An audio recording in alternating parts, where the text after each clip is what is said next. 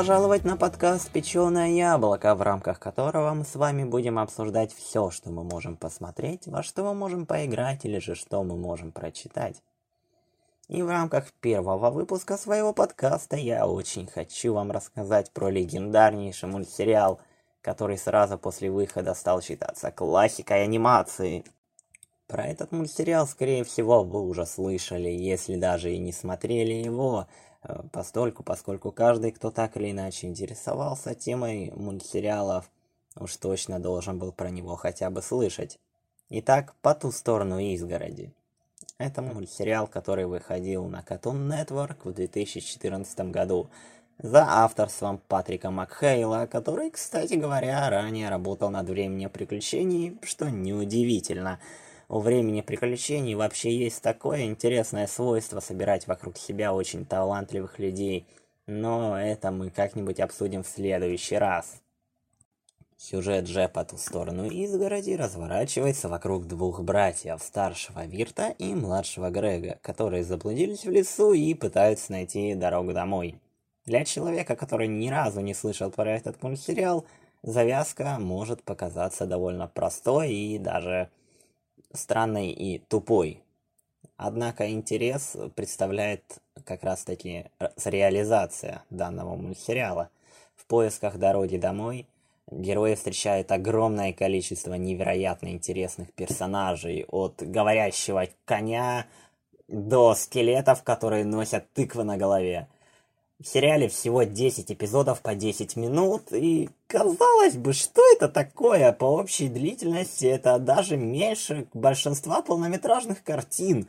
Однако не дайте себя обмануть этим маленьким цифрам, ибо впечатление после просмотра заставит вас забыть вообще про то, что существует что-то кроме по ту сторону изгороди.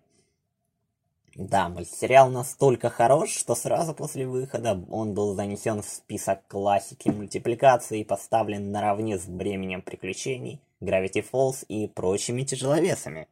Макхейл придумал идею для мультфильма еще в 2004 году, когда учился в институте. В 2006 он предложил ее Cartoon Network, однако ждать одобрения пришлось целых 7 лет. И только в 2014 ему дали наконец-таки воплотить свою идею в жизнь. Пилот по ту сторону изгороди назывался «Книга неизведанного» и даже получил несколько наград, как короткометражка – Некоторые элементы пилота в итоге не попали в сериал, к нашему сожалению.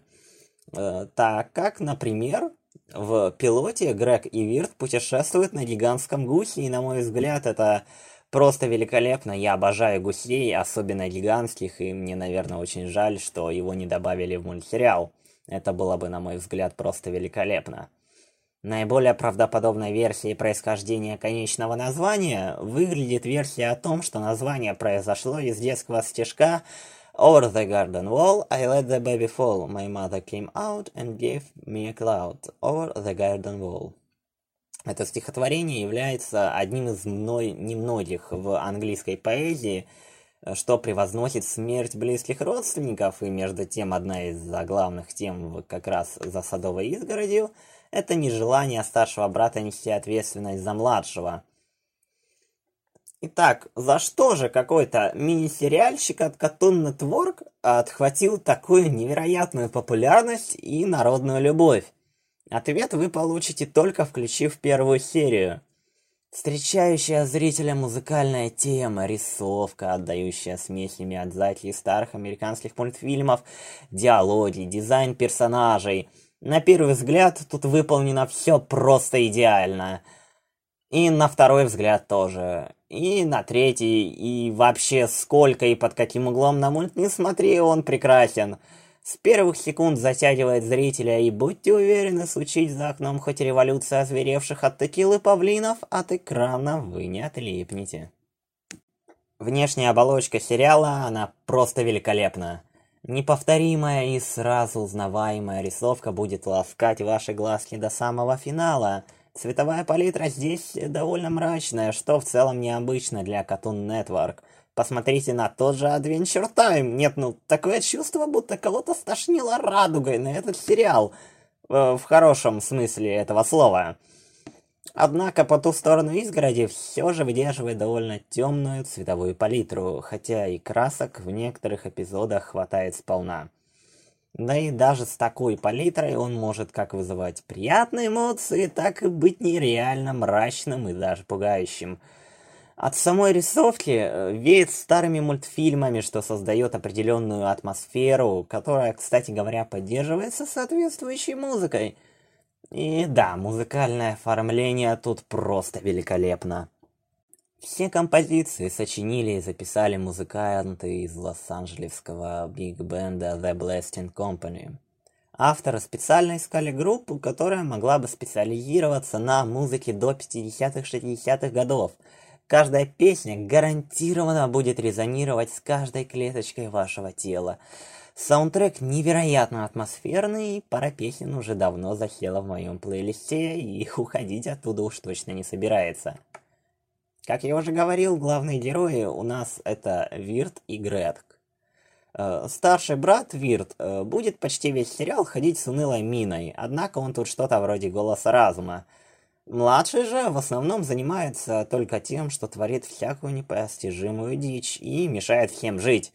Хотя он милашка и местный комик-релив, так что меня лично совсем не раздражает, хотя встречал людей, которых он действительно выводил из себя.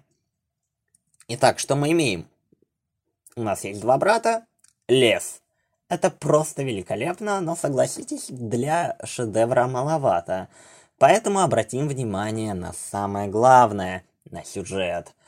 Как я уже говорил, в сериале 10 серий Почти каждая из них – это отдельная история встречи главных героев с обитателями леса. Все обитатели разные, каждый по-своему интересен, однако абсолютно все, начиная со старого дровосека, говорят о звере. О страшном существе, которое шастает по лесу и жаждет ухватить за жопу какого-нибудь заплутавшего путника.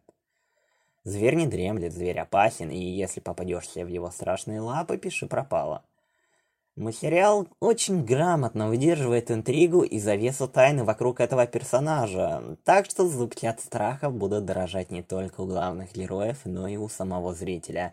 Тем не менее, тебе невероятно интересно узнать, что это за зверь такой, о котором на каждом углу трещат, и это дает дополнительный стимул смотреть сериал дальше – Первым на пути героям встречается старый дровосек, рубящий и перерабатывающий в масло доливудовые деревья.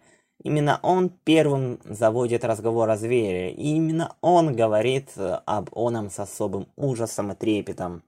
Запомните этого персонажа, на протяжении сериала он появится еще не раз. Он, не за... он ненадолго приютил братьев и дал направление, в котором они смогут добраться до ближайшего города – в знак благодарности наши герои разъебут его дом и пойдут дальше. По ту сторону изгороди обладает невероятным символизмом. Это то, на чем в целом строится весь мультсериал. Он просто ломится и трещит по швам от метафор, отсылок, двойных смыслов, неоднозначности и множества возможных интерпретаций – я смотрел его два-три раза, однако уверен, что не понял десятой части всех возможных посылов и прочих смыслов. Простор для фантазии невероятный, и тут уж фанаты разошлись как могли. В интернетах можно найти десятки, если уж не сотни или тысячи детальнейших разборов, объясняющих каждое движение персонажей, каждую мелочь. Некоторые товарищи буквально с микроскопом сидели и рассматривали под лупой каждый пиксель, чтобы не пропустить какой-нибудь тайный смысл. Очевидно, что на пустом месте подобное не строится, и мультсериал имеет действительно невероятную проработанность и глубину. Любая деталь, показанная в начале мельком, может в корне менять представление зрителя о происходящем. И в итоге у каждого формируется собственная картина – мира данного мультсериала. Иногда, обсуждая его с другими людьми, задаешься вопросом «Стоп, а мы точно один и тот же мультсериал смотрим?» За каждой мелочью стоит невероятная проработка со стороны авторов. И иногда даже становится страшно от того, насколько тут все взаимосвязано и логично. А благодаря небольшой длительности мультсериал не разваливается у тебя перед глазами, не кажется чересчур сложным и непонятным.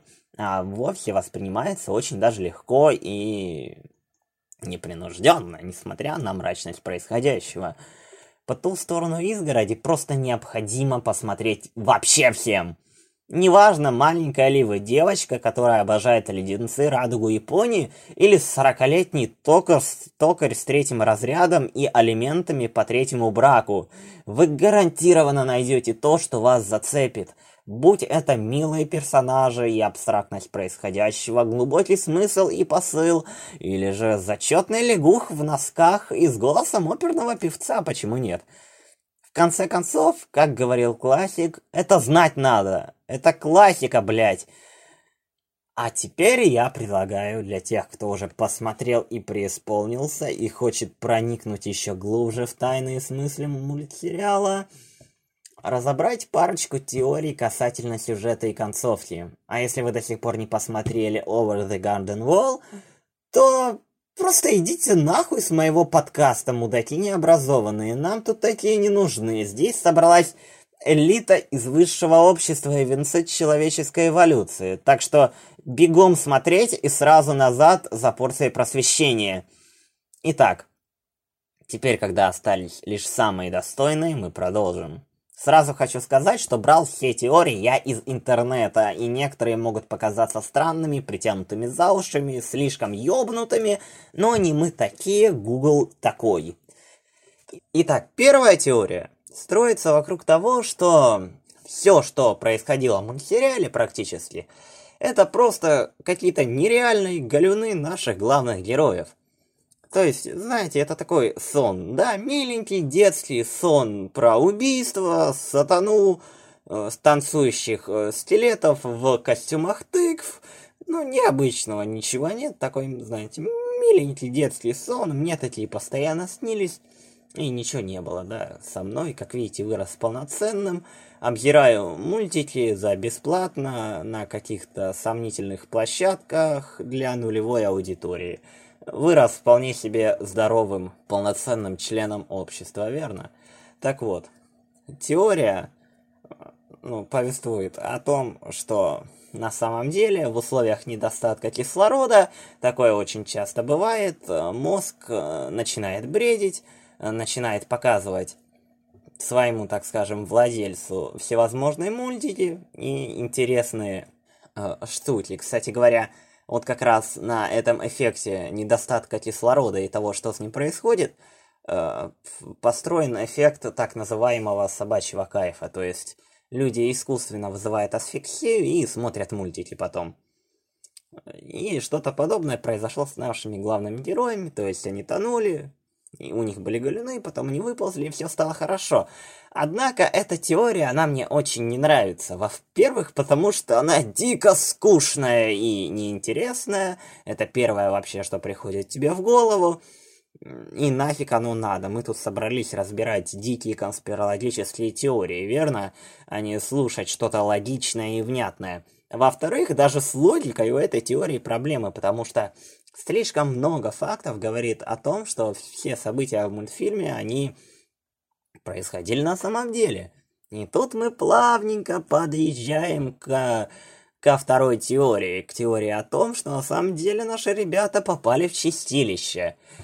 То есть в такое место между раем и адом для людей, которые, ну, как бы недостаточно охуенные для рая, но при этом еще не настолько много согрешили для ада, и они тусуются в чистилище в попытках понять, куда все же им идти, в рай, в ад или еще куда-нибудь. Итак, наши ребята оказались как раз-таки в этом неизведанном, в чистилище. Об этом говорят нам следующие факты. Во-первых, в девятой серии оказывается, э, что Грег, э, то есть младший брат, во время э, сцены, когда братья прячутся за надгробиями на кладбище, на одном из них написано имя Куэнси Эндикот. Это как раз имя персонажа, которого дети встречают в пятой серии. То есть э, нам так легонечко авторы намекают на то, что этот персонаж немножечко помер. Уже не кажется таким милым детским мультсериалом, правда? Итак, мы выяснили, э, что ребята наши оказались в чистилище. Какие же еще факты нам об этом говорят? Ну, например, то, э, что за проезд на пароме в той же пятой серии необходимо заплатить две пени на двух человек. То бишь по одной на каждого. И это очень сильно напоминает лодку э, Харона или Харана, если честно, я не разбираюсь. Так лодку Харана из греческой мифологии. Он брал за проезд в царство мертвых стандартную плату одну монетку с человека. Далее в Посфилде э, герои сталкиваются с общиной скелетов, о которой я уже не раз упоминал, э, в которой происходит любопытный диалог. Сейчас я его зачитаю. А вам еще не рано сюда? Что ты имеешь в виду? Кажется, вы еще не готовы присоединиться к нам пока. Присоединиться? Да нет, я просто мимо проходил. Люди не проходят просто так мимо Потсфилда. Название города, Потсфилд, является отсылкой к названиям кладбищ для нищих и некрещенных. На английском Поттерсфилд. На русском это еще называют э, скудельница. Любопытен тот факт, что лидером в городе Ко является кот по имени Энах. Это мы узнаем из финальной серии. По библейским сказаниям, Энах это предок Ноя, и жил он, если я не ошибаюсь, 365 лет. Но это скорее, так, просто интересный факт, чтобы вы стали немножко образованнее. Но и последнее в поддержку моей любимой теории, это Беатрис. В «Божественной комедии» есть один персонаж – Беатриче. Автор писал ее со своей возлюбленной. Она выводила главного героя из чистилища в рай. Ну, то бишь, как бы сами замечаете сходство Беатрис, Беатриче. Да и роль проводника тоже в некоторых смыслах э, совпадает у этих двух героев из разных произведений. То бишь, на что я намекаю? На то, что помимо всего прочего, есть очень э, много отсылочек в данном мультсериале на божественную комедию Данте, которая как раз описывала чистилище и девять кругов ада, через которые проходили наши любимые герои. Братья в конце концов выбрались из чистилища, обхитрив дьявола, вернулись домой, и, конечно, это всего лишь теория, но совпадений слишком много. Скорее всего, это далеко не все отсылки, я даже уверен в том, что это не все, но все, что смог отыскать, то отыскал.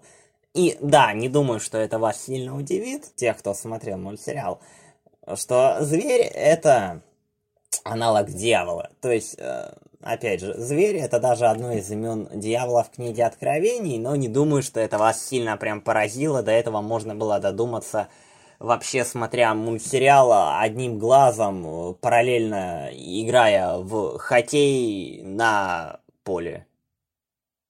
Я не знаю, что несу, простите меня, пожалуйста. Но еще одна последняя теория, которая мне тоже нравится, но, пожалуй, она не для всех, так как она рассказывает уж слишком мрачную версию происходящего, так что убирайте от э, динамиков беременных женщин, э, стариков, чувствительных людей, детей. Короче говоря, тут должны остаться только самые сильные, настоящие мужики. Итак, теория. На самом деле ребята умерли. Они попали в потусторонний мир, когда их э, сбил поезд. И как бы все жители неизведанного нам на это упорно намекали, знаете. Э, намекали на то, что им тут не место, что не для детей, все это.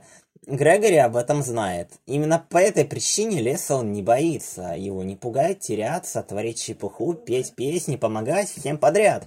Он знает, что им отсюда уже никогда не выбраться. И именно по этой причине он выбрасывает монеты, которые они должны были заплатить за переправу через Стикс. Ведь они просто проходят все круги, и задача младшего лишь привести их обоих в рай. Туда они попадают в самом конце, в мир, где нет взрослых, где все слепит белым, и все дружны и счастливы. Если вы все еще думаете, что кончилось все тем, что они живы, здоровы и счастливы, вспомните финальную песню. В ней поется цитата «Все знают, э, что ложь сладка». И посмотрите еще раз финальный кадр. Рассмотрите жуткого персонажа в углу. Это утка. Ну, в одежде с уткой. Утка, шутка, надувательство. Вас всех надули. Надо было копать глубже. Вспомните, за чьей могилой еще раз прячутся ребята от полиции. Квинси Эндикот. Это тот самый богач, опять же, из пятой серии, о чем я и говорил. То есть, автор нам намекает, что ребята все-таки умерли, иначе почему они встречались с мертвыми персонажами? Конечно, это немного противоречит с первой теорией, но все-таки мне кажется, что они скорее дополняют друг друга, чем противоречат. В любом случае, верьте во что хотите. Если вы настоящий мужик, можете верить во вторую мрачную, ну а если вы кто-то более чувствительный, верьте в первую. Никто не запрещает, в конце концов. Автор э, Патрик Макхейл не дает однозначных интерпретаций происходящего. Насколько я знаю, даже сами люди, которые работали над мультфильмом вместе с ним, то есть аниматоры, э, люди, озвучивавшие мультфильмы, они даже сами не знали, что у Макхейла было в голове, то есть у них у самих не было никаких ответов, Патрик им не давал ничего, то есть он единственный человек, по сути, который знает действительно, что происходило в мультсериале, и он никому ничего не рассказывает, подрец такой. Так что все, что мы можем, это лишь строить теории. И, пожалуй, вот на этой немножко мрачной нотки я хотел бы закончить, потому что не хотелось бы мне уж сильно растягивать этот выпуск, хотя относительно других подкастов он получился довольно маленьким, и в будущем я планирую его расширять. Ну, давайте вам на прощание я, например, парочку интересных фактов о мультсериале расскажу, и мы с вами попрощаемся. Окончательно на этот раз. Итак, все же помнят Эдельвудские деревья, да? В реальности, ну, очевидно, таких деревьев не существует, но напоминает это название на английском Эдельвуд, напоминает немецкое слово Эдельвейс, которое переводится как «благородно белые». То бишь, эдельвудские деревья — это, по сути, э, благородные деревья. Следующий факт. Паром, на котором переплывают братья реку, называется «Братья Маклаффин Ферри», Э, что является отсылкой к братьям Маклаффин, неожиданность, которые множество детских книжек публиковали в 20 веке. И еще один не то что факт, но скорее интересная деталька. На протяжении мульта можно не раз увидеть черных черепашек.